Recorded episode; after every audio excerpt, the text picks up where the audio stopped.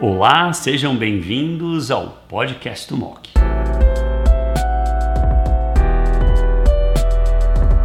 Hoje nós vamos falar sobre um tópico muito importante na oncologia: medicina de precisão. Por exemplo, vamos focar em driver genes, biomarcadores moleculares, alguns exemplos importantes na oncologia, inclusive distinção de um erro comum, mutação, fusões e assim por diante.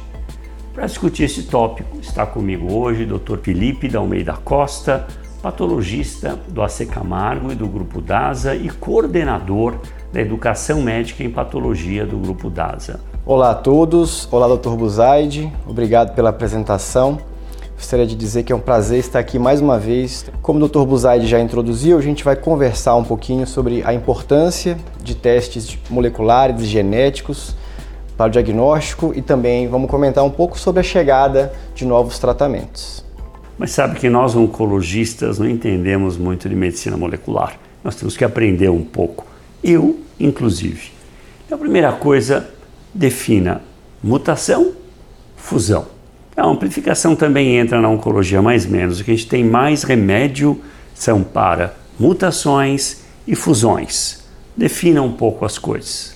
Esse é um ótimo ponto, Dr. Buzaide. Quando a gente está falando sobre mutação pontual ou mutação de ponto, numa tradução mais literal, a gente está falando de uma é, alteração que vai acontecer na sequência de DNA, geralmente pela troca de um ou mais nucleotídeos. Isso vai levar a uma alteração por um outro aminoácido na proteína, e esse aminoácido vai levar ou uma hiperatividade daquele gene, se for um proto-oncogene, ou eventualmente a perda de função se for um gene supressor de tumor. Então é uma alteração que ocorre na fita de DNA.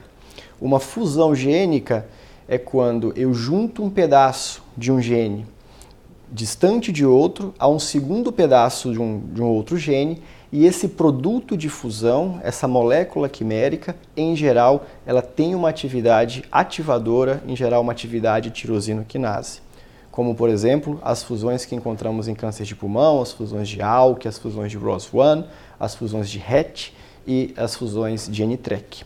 Então é mais fácil encontrar as fusões se eu estou olhando já para o RNA transcrito. O que acontece é que o ponto em que o gene quebra, muitas vezes ele acontece na região intrônica. Então o que é, isso? Né? O que é, a região, o que é exon, o que é intron? O exon são as regiões codificadoras das proteínas. São as únicas regiões que são transcritas. Os introns eles são perdidos no processo e são regiões ali que não têm um efeito biológico. Então, quando você desenha um painel de sequenciamento baseado em RNA, você vai utilizar sondas ou probes que vão sequenciar as regiões exônicas, os exons. Com isso, a gente vai sequenciar muito pouco das regiões intrônicas. E aí que é, os painéis baseados em DNA podem deixar de encontrar algumas fusões relevantes, porque o ponto de quebra costuma ser no meio da região intrônica. E eu não tenho uma sonda ali que vai sequenciar aquela região. Do contrário, se eu utilizo um sequenciamento de RNA, eu já vou, já joguei fora a região intrônica. Eu tenho já o RNA transcrito, metade do gene RET, por exemplo, metade do gene CCDC6 fica muito mais fácil de eu é, sequenciar essa região e identificar que ali há um pedaço de um gene com um pedaço de outro gene e com isso fazer o diagnóstico dessa fusão. Falando de testes um pouco, nós temos obviamente o clássico, provavelmente um dos pioneiros, o Foundation, Foundation One, e temos os testes baseados nas plataformas Illumina, Thermo Fisher, por exemplo. O Foundation perde algumas fusões versus Illumina Thermo Fisher, por exemplo? O Foundation One CDX, que é o Foundation mais utilizado na oncologia de tumores sólidos, é um teste muito robusto, isso sem dúvida. Entretanto, ele é um teste baseado apenas no DNA. Para compensar essa limitação, os desenvolvedores eles incluíram sondas direcionadas para os pontos de quebra das principais fusões. Então, por exemplo, você não vai deixar de identificar uma fusão EML4-ALK no Foundation, ou uma fusão RET-CCCD6, que é a fusão mais comum, porque ele sabe que aquela fusão é muito frequente e ele não quer deixar de fazer aquele diagnóstico. Entretanto, toda vez que eu tenho um gene fundido com um parceiro raro ou um parceiro ainda não descrito e que não tenho sondas para aquele gene desenvolvido no teste, eu vou deixar de fazer o diagnóstico daquela fusão. Por isso que é muito importante, mesmo diante de um teste como o Foundation One CDX, num paciente que tenha uma alta probabilidade pré-teste de ter um driver gene, um paciente que seja mais jovem, sem história de tabagismo ou com pouca história de tabagismo, do sexo feminino, se apresenta com doença metastática, lesão cerebral, alto volume de doença, e faça um Foundation One CDX ou qualquer teste baseado em DNA e venha sem nenhum driver, esse paciente merece que seja investido a fazer um teste com DNA e RNA, que baseado nas tecnologias Illumina e Thermo Fisher são testes que sequenciam da mesma amostra uma extração de DNA, uma extração de RNA e sequenciamentos paralelos. Então, no fundo, são dois tipos de sequenciamento. Então, é uma estratégia que é muito útil. Claro que todo paciente pode ter fusão gênica, mas existem aqueles que têm uma maior probabilidade.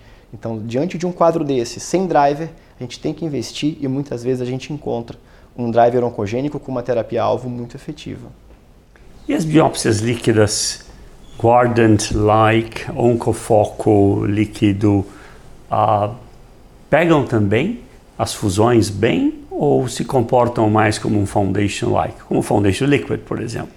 Eles têm a, a, as mesmas as limitações próprias da biópsia líquida, que é uma sensibilidade menor, que é dependente do volume da doença, então temos sensibilidades de 80 a 85% para identificação de drivers, isso já melhorou bastante mas ainda temos a possibilidade de falsos negativos.